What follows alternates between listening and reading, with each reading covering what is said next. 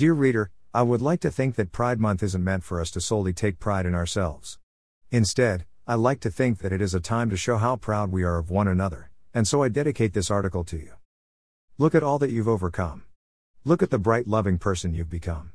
Look at how much your heart has strengthened. Dear reader, I wanted to take an opportunity to remind you to reflect and pat yourself on the back. Our journeys have not been easy. We have lost family, homes, and even lives in order to exercise our hearts freely. Even with those losses, we have gained so much more freedom. We have chosen to be truly who we are no matter the risk. That is courage. We have somehow mastered living outside of the box. So much so, that others are now thriving here in the safe space we've created. We have loved ourselves so well that we didn't miss the love taken away. Through protests, marching, crying, and laughing, we have gone from one civil battle to another. We have come out victorious with battles within, and we have managed to give to others the very thing we needed ourselves. We became nurturers, creating homes to take in those who thought they were alone in this world. We have earned a pride that should have been given to us naturally. I may not know you, but I am proud of you. Dear reader, I am proud of you. Even when you were broken, you mended others.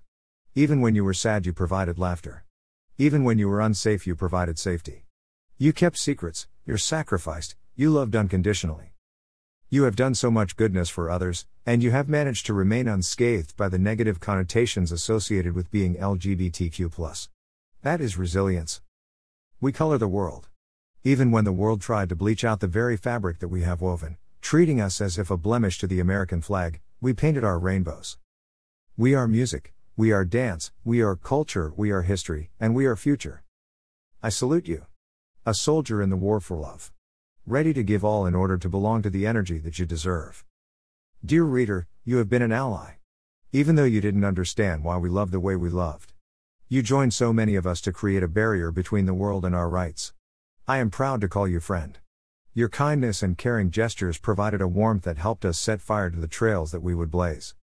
Dear reader, I encourage you to look in the mirror at who you've become and show compassion to yourself, to be resilient in the face of change, and then to show a selfless pride in your neighbor. We are us.